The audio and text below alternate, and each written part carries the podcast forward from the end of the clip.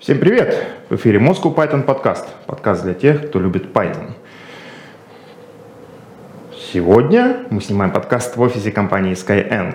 А, спасибо им большое за поддержку. Все происходит при поддержке курсов Learn Python на конференции Moscow Python Conf. Ссылочки в описании. И сегодня с вами традиционно Григорий Петров, евангелист Moscow Python, Деврел Еврон, руководитель программного комитета Moscow Python Conf, Злата Буковская, тимлит NVIDIA и евангелист Moscow Python. Меня зовут Валентин Домбровский, сооснователь Moscow Python компании DryLabs. Сегодня с нами Алексей Зверев, технический директор компании Ива Cognitive. И мы с Алексеем сегодня хотим поговорить про такую достаточно интересную вещь, которая получила достаточно большое развитие в последнее время. Она называется CUDA. Если быть точным, то аббревиатура CUDA расшифровывается как Computer Unified Device Architect. Architecture. А, ладно, окей, сори.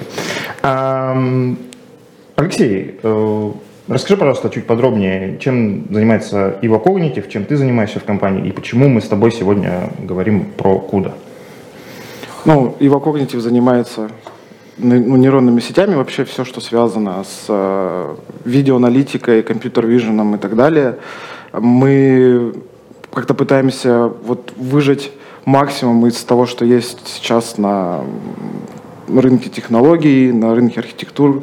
То есть мы, наша задача облегчить людям жизнь, наверное, в первую очередь. То есть наш uh-huh. э, и сделать э, работу более безопасной, потому что основные наши продукты это промышленная безопасность, там детекция огня, дыма, нахождение людей там в каких-то опасных местах, где они должны находиться. Там, uh-huh. Если uh-huh. вдруг кто-то там начинает приходить в опасное рабочее место без касок, без э, каких-то ну, средств индивидуальной защиты, мы хотим это автоматизировать, чтобы сразу кто-то получил оповещение о том, что ай-яй-яй, нельзя так делать, иначе что-то плохое может случиться.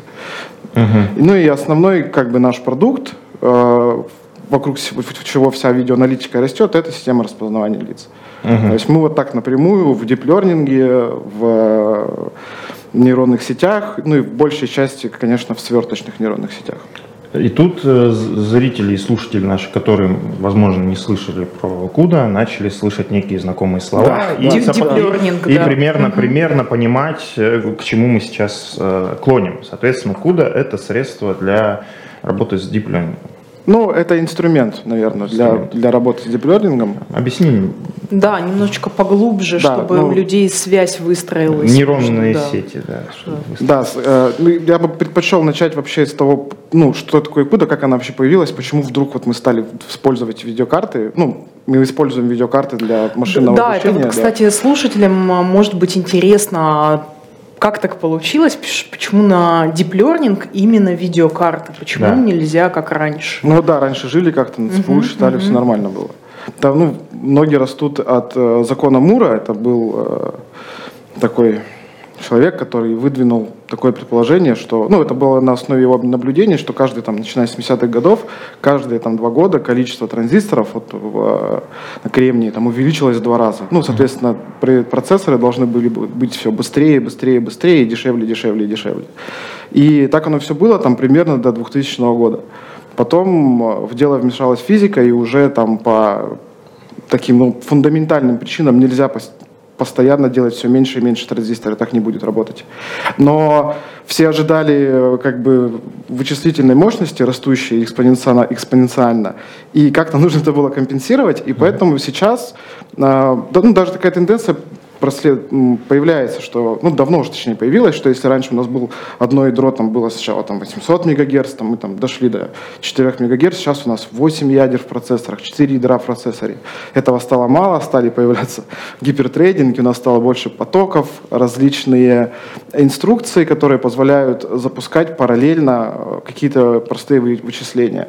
И обратили внимание на видеокарты, потому mm-hmm. что э, это то, что обычно делает видеокарта в своей реальной жизни, когда там рендерит график, она считает матрицы трансформации. То есть какие-то э, банальные операции, для которых э, ну, не, не, не нужно прям вот очень быстро это делать, но если вы можете делать несколько задач одновременно, то вы получаете в общем прирост по производительности.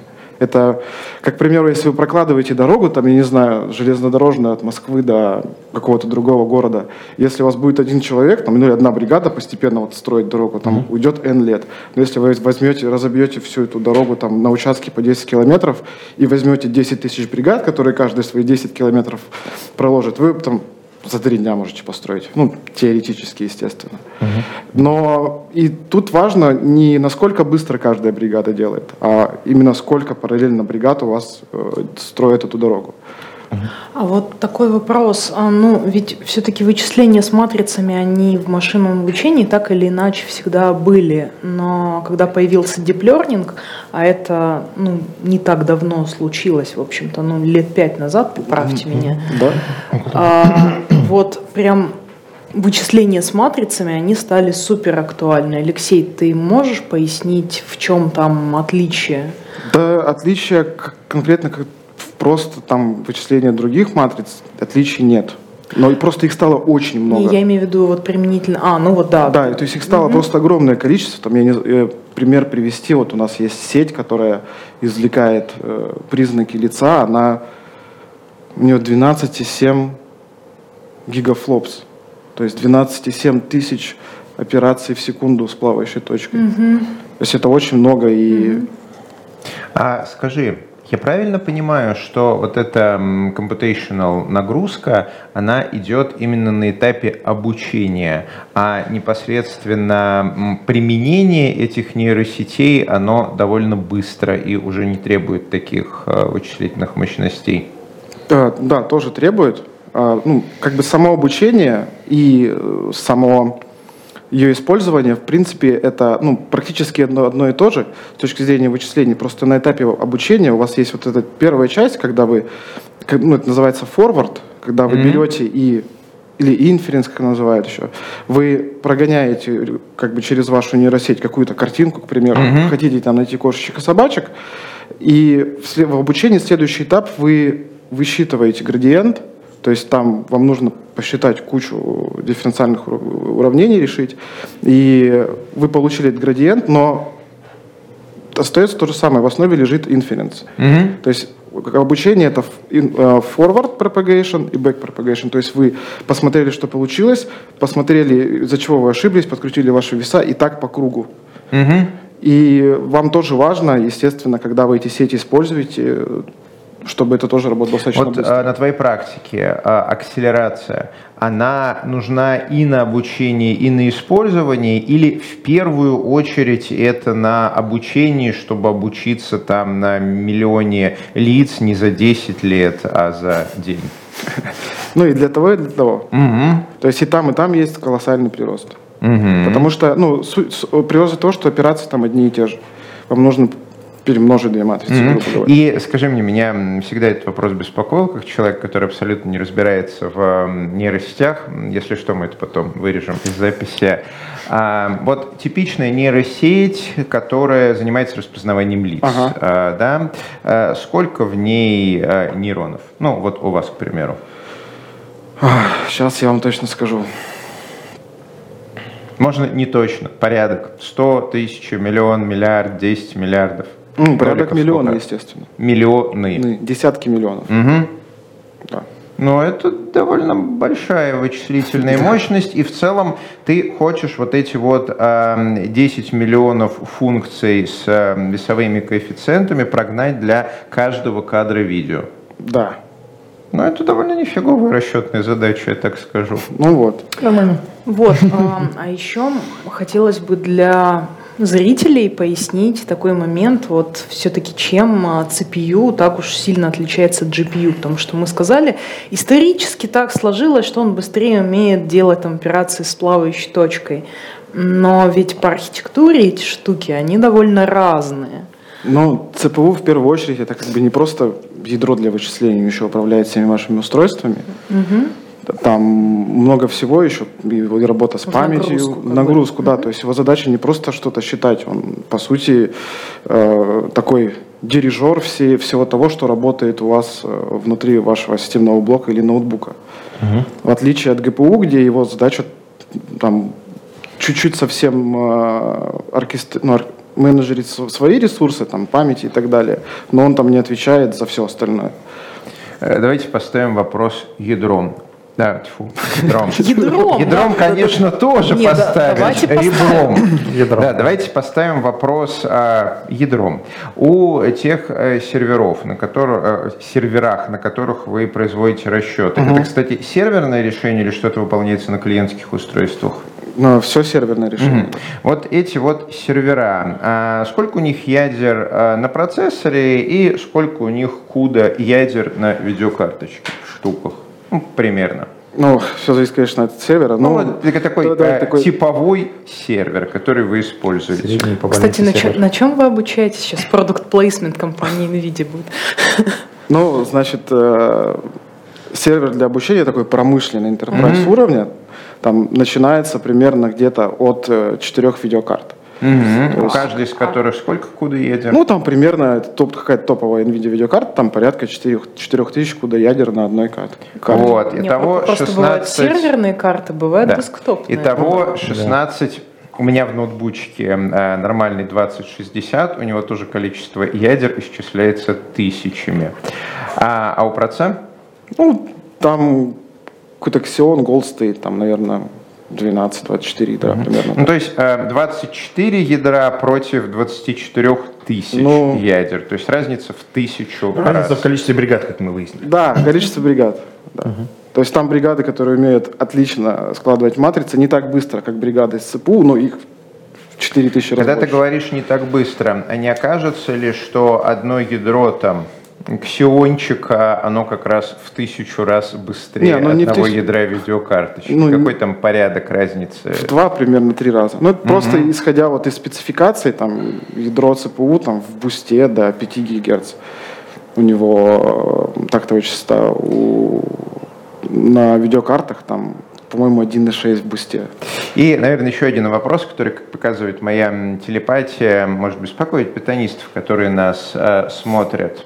А не будет ли бутылочным горлышком память, через которую идет обмен между процом и видеокарточкой. Потому что вот этот Xeon, он имеет э, прямой доступ к памяти системы, угу.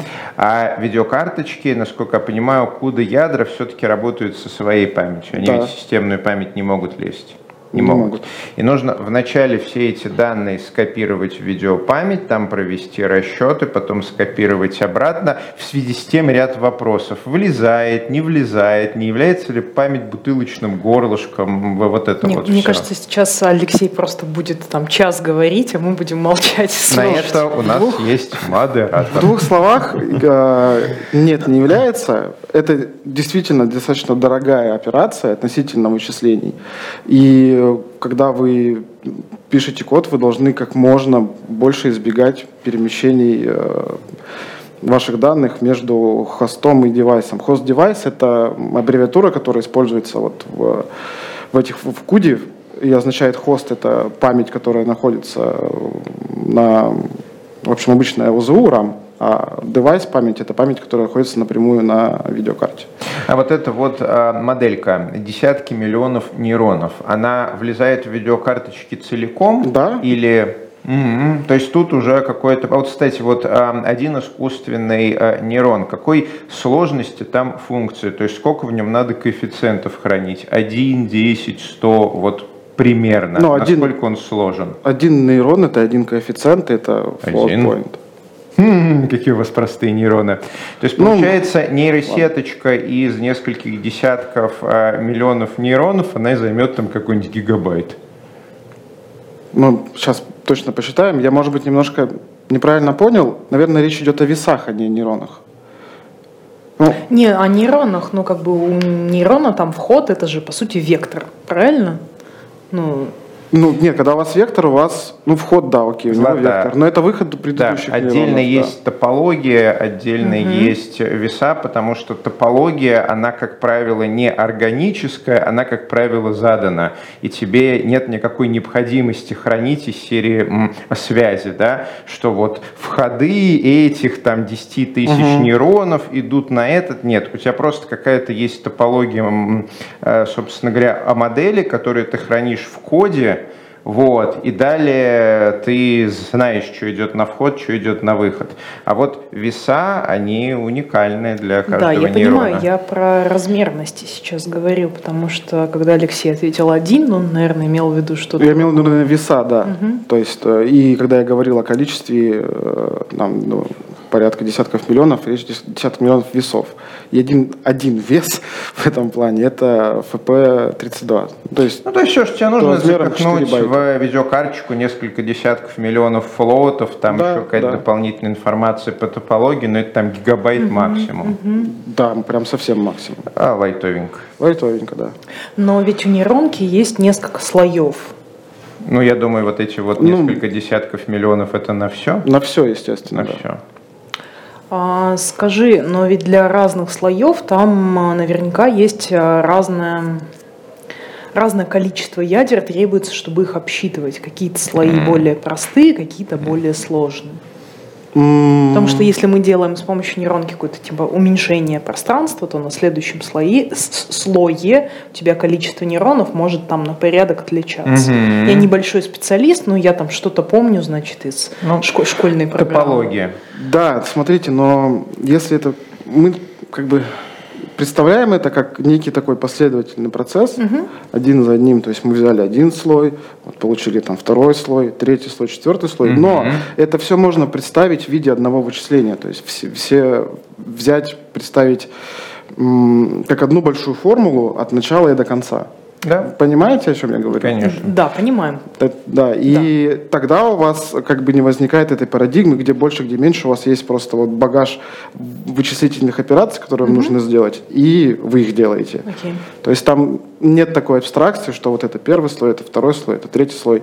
Э, Можно, конечно, так делать, но это будет неэффективно. Пайплайны наше все. Да. наверное, последний вопрос перед тем, как перейти к замерам скорости. А, ты упомянул несколько слоев. Вот мы уже определили, что ваша э, секретная нейроночка, которая распознает лица, в ней несколько десятков миллионов искусственных нейронов. А сколько в ней слоев? Я не спрашиваю про топологию, просто количество слоев. Там 4, 100 тысяч, 100 плюс. 10 тысяч. Ну, то есть 100 плюс, порядка да. сотни слоев. Разумно. Короче, мы поняли, что это непростая вычислительная задача. Вот, так при чем здесь куда? Ну, куда как раз при том, что если эту задачу разбить на много маленьких вот этих подзадач, то подзадачи очень простые, перемножать числа. И за счет того, что вы можете использовать каждое ядро в э, видеокарте, чтобы перемножать свои два простых числа, но за счет того, что вы делаете в параллели, это получается гораздо быстрее, чем вы можете перемножать их, может быть, даже и быстрее на ЦПУ. Когда ты говоришь гораздо быстрее, вы наверняка замеряли производительность. Да, конечно. Поделись. Чё? Ну, опять же, чтобы не быть... Я просто боюсь сказать там, в три раза быстрее. Все, естественно, зависит, что с чем сравнивать. Слушай, ну Но- мы в конце концов не на суде, и Ну, ты я не надеюсь. защищаешь. Да. Вот, Хотя все записывается на камеру. поэтому- Может быть использовано. Ты просто говоришь какие-то примерные ориентировочные цифры, чтобы слушающие нас питанисты могли сказанное тобой переложить на какой-то свой опыт. Вы, наверное, заметили, что я э, задаю вопросы, которые перекладывают всю вот эту вот одищу машин learning в какие-то понятные э, разработчикам штуки, даже если разработчик не является mail-специалистом. Так вот, если ты раскладываешь э, вот эти вот расчеты 10 миллионов искусственных нейронов, которые 100 слоев, про количество связи не будем говорить, у тебя есть либо 24 ядра твоих э, процов, либо есть там 24 тысячи ядра куда. А насколько быстрее будет, если ты все посчитаешь на куде, и он тебе по входной картинке, ну ладно, по входным признакам картинки а, распознает лицо? Окей. Э, Давайте сразу, чтобы не было потом вопросов. И проще было бы, у нас есть один ЦПУ и один, одно ГПУ.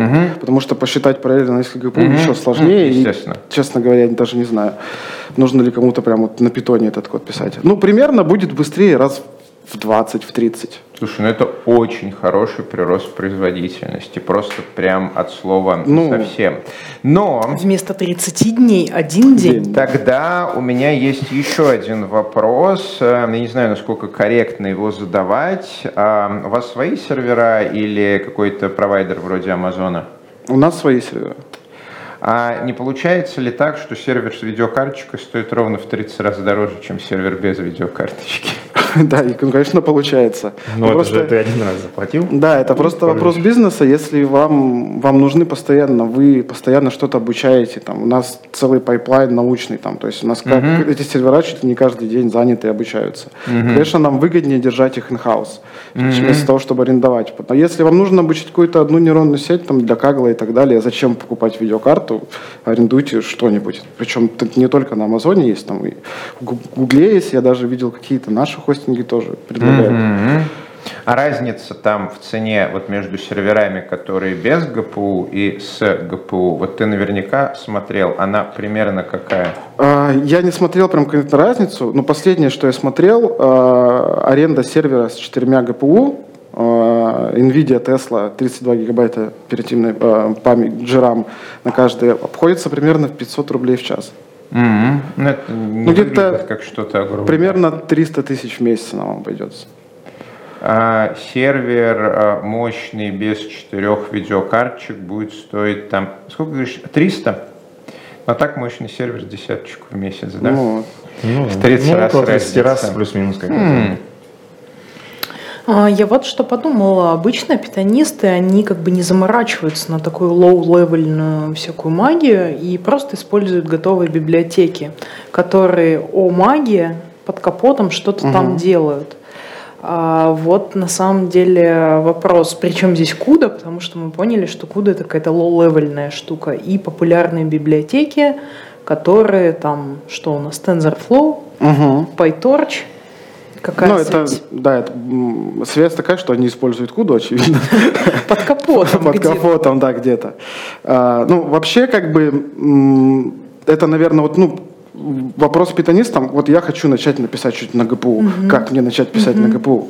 Самый первый простой способ – это используйте библиотеки, которые под- поддерживают куду. Их, э, если мы говорим про машин learning и deep learning, это все сейчас современные фреймворки поддерживают куду и вычисления на ГПУ. Это вот TensorFlow, э, Keras, PyTorch, э, Кафе, MXNet, в общем, все сейчас поддерживают это все А есть ли какие-нибудь подводные камни? То есть я никогда не занимался переносом этих вычислений на ГПУ, я просто беру TensorFlow в декораторе где-нибудь еще ставлю таргет равно ГПУ.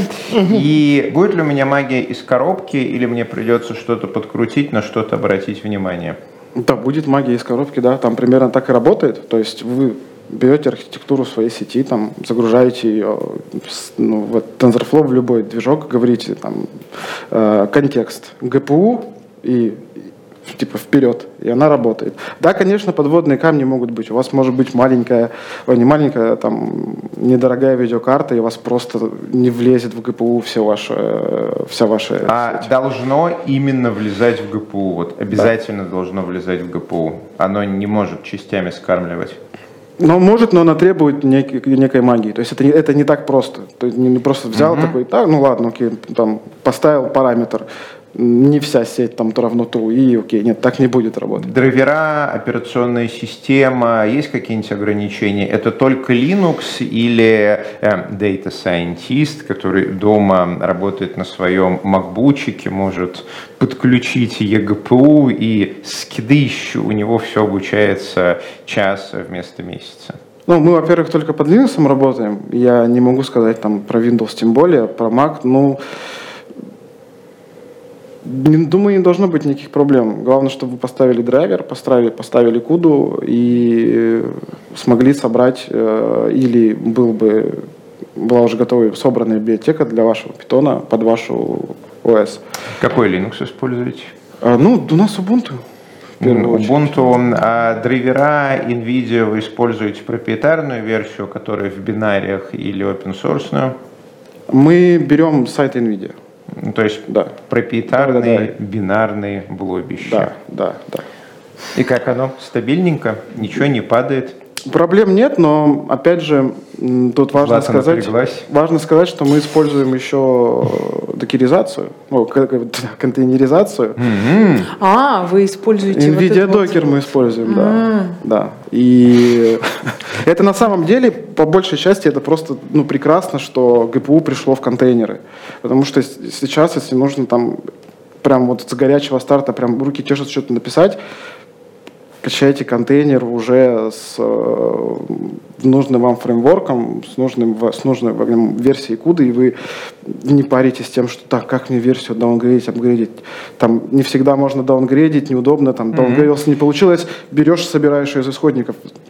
Кстати, а, к вопросу о контейнерах и куде, вот я не знаю, ты, возможно, Злата знает, а эти контейнеры, они сейчас шарить куду могут, то есть если у меня есть два докер-контейнера, которые оба хотят обучать нейросеточки, я хочу, чтобы это у меня происходило параллельно. Ну, просто потому, что у меня есть несколько дата-сайентистов, они отправляют это на обучение, и они хотят видеть, что задача пошла и прогресс, а не то, что ваша задача в очереди, она начнется через там час, э, может быть. А, Оно шарится, или первый контейнер, который начал работать с кудой, он ее локнул, а второй контейнер, он что? Ты знаешь, Гриш, я попробую тут ответить, рискнуть и ответить в этом месте. Вопрос в том, через что ты хочешь шарить взаимодействие между этими контейнерами. Видеодокер? М, Ну, а ладно, а какие еще есть варианты? То есть мне, как э, пятирублевому девопсу, в целом без разницы, какую технологию использовать. Главное, чтобы оно выкатилось и начало работать. Какие там еще есть варианты? Что предлагаешь? Почем? Ну, подмонтировать какую-нибудь общую файловую систему.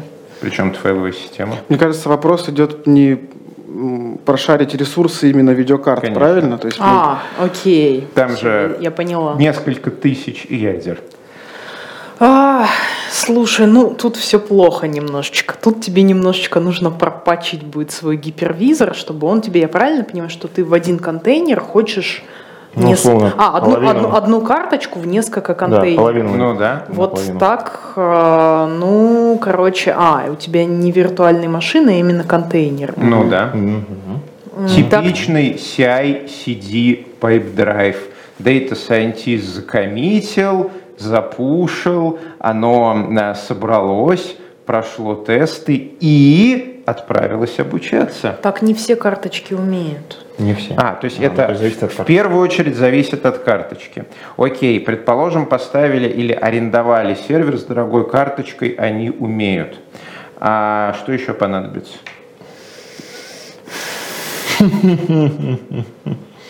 Давай мы поговорим про это в следующий раз. Давай мы поговорим об этом в следующий раз. Ну, На самом деле можно буквально вот там в следующую запись подкастов. окей. Это, Мне это, это хороший вопрос. В первую Гриш. очередь, как э, начинающего девопса интересует, то есть если в компании больше одного дата-сайентиста, хочется, чтобы у них что-то происходило параллельно. Ну да. Потому что если... Типа, видеокарточка на дата сайентиста Да. слишком жирная. Смотрите, тут как бы вот какой вопрос так к Алексею. А как часто бывают такие задачи, когда вот э, реально утилизируется не вся карточка, а только ее часть? Чтобы вот я про такие задачи на самом деле не знаю. Я вот это и хотел Ну, вот вмешаться, опыта, вмешать, вмешаться в ваш разговор, да. Мы, ну, опыта такого, что взять пол видеокарты и отдать одному программисту, пол видеокарты отдать другому, ну, как, допустим, это делается в виртуальных машинах, вы там можете выделить прям, да, количество ядер на отдельную виртуальную машину. Мы такого не, прак- не практикуем, но запустить параллельно там работу одного дата-сайентиста там, и работу другого дата-сайентиста, и они будут там внутри между собой конкурировать за ресурсы, да, можно. Без Ну, проблем, то есть, ну, ну да, то есть ресурсов карточки достаточно, она сама разберется, кому, кому куда ну, то есть, да, ан- Она не сама разберется. Ну, то есть это же не на уровне карточки происходит, Ну, это на, есте- уровне кода. Естественно, Ну, на уровне... да. Нет, как бы вы на уровне, на уровне кода, как бы верхнеуровневого, вы не должны переживать о том, как там это все будет считаться, если пользуетесь какой-то фреймворк. Считает ли кто-то рядом с вами, тоже вас не должно это интересовать. У вас есть задача посчитать, там, не знаю, обучить модель, и все. Вы запускаете ее, и она обучается. Приходит другой дата-сайентист, запускает свой скрипт там, обучения, и он тоже работает. Ну, вместе, конечно, видите так, что мне медленнее стало там количество кадров в секунду обрабатываемых упало, что происходит там. Ага, то есть у них оно так все-таки работает. Так работает? Ну, работает. Да, но работает, не- но это не, разделение. разделение Да, то есть нет такого, что мы купили там одну То есть GPU не- не- и каждому по гигабайту Да, выдали. нет необходимости думать, как- сколько тебе ресурсов нужно аллоцировать. Да, Ну, да, грубо, да. грубо говоря, само. Ну, Ну, ну, то есть, грубо говоря, если два 10 дата-сайентистов запустили на одной карточке, кто-то из них будет голодный, потому что его программа никогда не посчитается. Ну, нет, ну там вряд ли так, конечно. я Она- могу это она сравнить, как, как вот самый ламер из всех присутствующих, я могу это сравнить с разделением ресурсов Wi-Fi, условно говоря. Что там 10 человек на Wi-Fi сидит, и скорость менять меньше. Нет? Или все-таки кого-то будет вы- вы- просто выпихивать? Ну, как бы да, кого-то будет выпихивать, вернее, кто-то будет очень долго ждать своей очереди, А, ну так она- ее не дождется. Она очередь, очередям идет, понятно. То есть это не совсем параллельно, это бы Ну, очередям. Типа того, да. Плюс еще вы можете в память всей, всей вашей дружной команды и не влезть. То есть кто-то начинает говорить, ну, просто говорит, извини, памяти нет. А, ну память, да. Да, и все. Окей. Ясно. Да. У меня тут как раз вопрос записан, как происходит работа с памятью в библиотеках. О, мы это уже... Ну да. Не, это на самом деле очень важный такой наброс, до которого я надеялась, что мы дойдем. Алексей, я слышала, у вас все-таки есть проблема с памятью? Нисколько Вот проблем. Григорий говорит, у него есть проблемы с памятью. Да, у меня есть проблемы с Там- памятью, а у тебя? Там не сколько проблем с памятью, сколько не всегда очевидно, как ведет себя тот или иной, э, та или иная библиотека. И как она после себя эту память высвобождает. И, и да, действительно иногда возникает из этого боль, потому что ты надеешься, что окей, ладно, у нас там был какой-то кейс, я не помню, нужно было что-то быстренько посчитать и потом выгрузить нахрен эту сеть оттуда. И мы не смогли это сделать. Вот э, а функции там моя сеть, точка, unload там, или free и так далее. Ну, никак. Мы там прошарили, писали э, issues на гитхабе, и нам сказали, ребят, нельзя. Ну, то есть в итоге мы говорим все-таки про магию в библиотеках. То есть наш основной месседж, что типа записал, э, целься в ГПУ и, и работай. Но, но все равно нужно знать какие-то вещи, вот о которых ты сейчас, например, говоришь. Это не Вообще, что нужно, что нужно знать? Давайте так. Не, такой я, я все же брошу. У нас вот буквально несколько дней назад был эм, Python Beer Meetup, где, значит, инженер э, из На вашей, из на этой вашей, неделе. да, на этой неделе, инженер из вашей компании рассказывал как раз-таки про то, как программистам на питоне оптимизировать работу с памятью, причем просто средствами самого питона, чтобы вот задачи, которые у вас, э, решать более эффективно. Но он точно про ГПУ память говорил? Не, он говорил, не- ну, на самом деле не про ГПУ память память. говорил, он скорее про обычную память говорил. Небось, про Ну, Дандер Слотс рассказывал. Ну, нет. Про ну, него все не- рассказывают. Нет, не настолько. Он рассказывал, на самом деле, про memory review просто. Вот. Но даже это как бы не все знают. Когда это нужно знать? Вот мой все-таки вопрос. Когда- Ну давайте вернемся, да, вот к Да, памяти и ГПУ, да. Ну, то есть я, я немножко, извините, хочу вот упорядочить это все. Вот представим, у нас есть картиночки, да, они лежат где-то там на диске.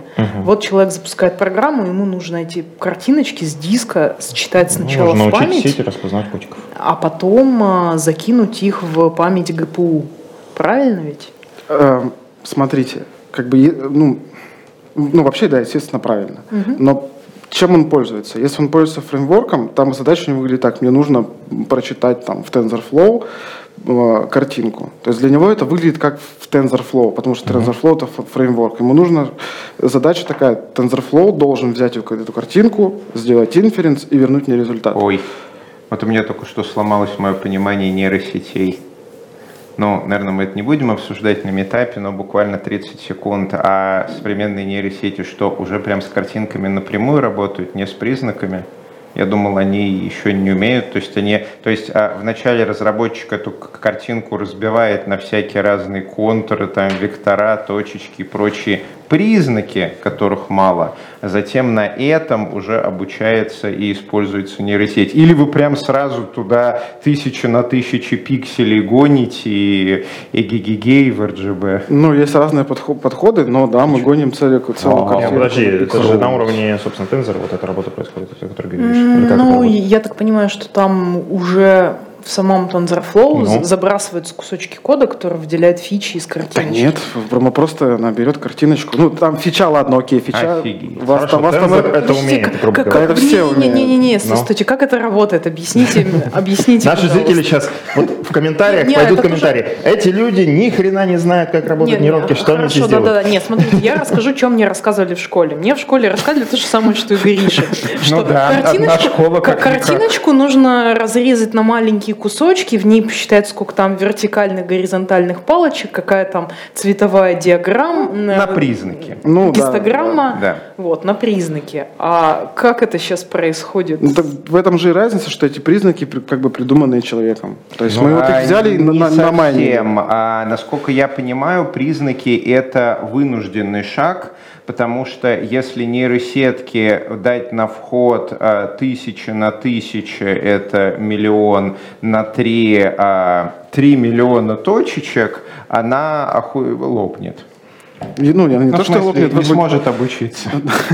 Вот, она обучается да, на гораздо меньшем. То есть, да. словно у тебя картинка тысяча на тысяча на RGB на три точечек, становится там вектором признаков, где там 10 чисел отвечают за, не знаю, там направление голов, еще 5 чисел отвечают там за положение найденных глаз и так далее. Ну, в общем, а, схлопываем а, картинку до очень небольшого количества чисел. И вот на этом небольшом количестве чисел нейросетка уже может попробовать обучиться. Гриша, мне кажется, вот в этом Количество. разница между диплернингом и там классическими сеточками, которые мы из детства помним.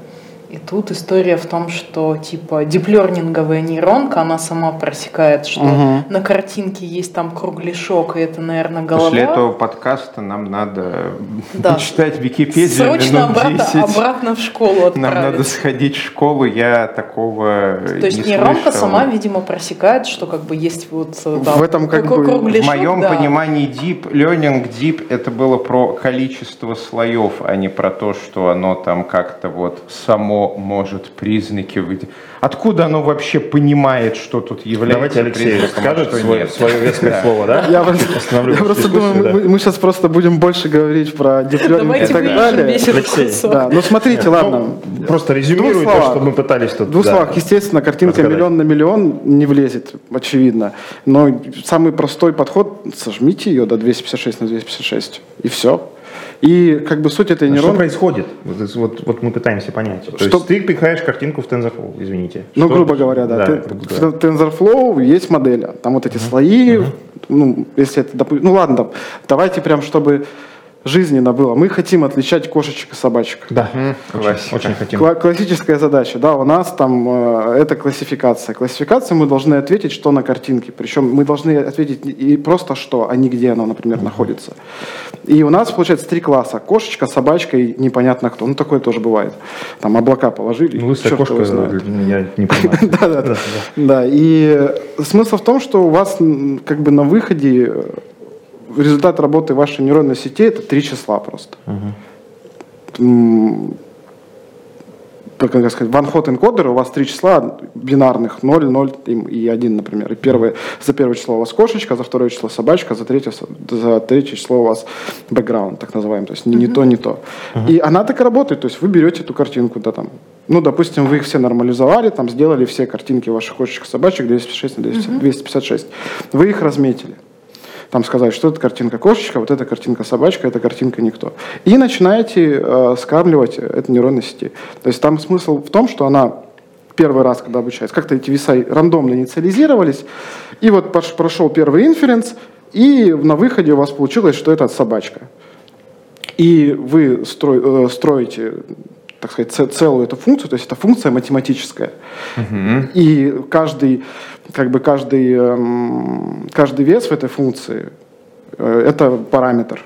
И вы, высчитывая в куб, математика уже пошла. Да, Тяжело математику будет, мы А, а Да. В общем, короче, Да, получается который- так, что за счет backpropagation он видит, насколько, ну, как бы нейронная сеть видит, насколько она ошиблась в своем предсказании и знает, где она это сделала не так, и эти веса подкручивает. И пошло по кругу так бесконечно, бесконечно. Круто.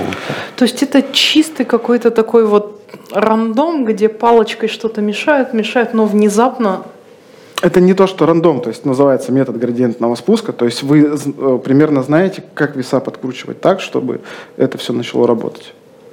Человеческая нейросеть работает не так. Она вначале таки выделяет признаки, а потом работает по ним. Напрямую с точечками она не умеет.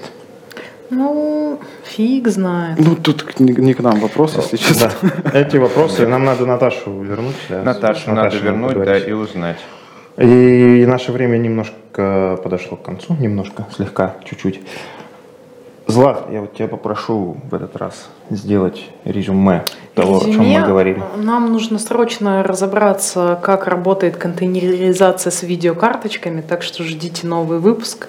Как работает выделение признаков? Ждите новый выпуск. А, Да, как работает выделение признаков, ждите новый выпуск. А, Как работает Deep Learning современный, ждите новый выпуск.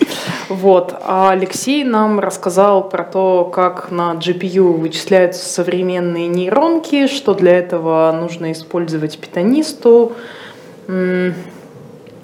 И что мы не закончили на самом деле про проблемы с памятью, Ну, но, можно насколько я поняла, их особо Таких проблем, прям, чтобы, блин, так все плохо совсем, нет. Вам просто нужно знать о том, что у вас память не резиновая. Если вы там в обычном, у вас не хватает памяти ОЗУ, ну, это же плашек докупим, да и все.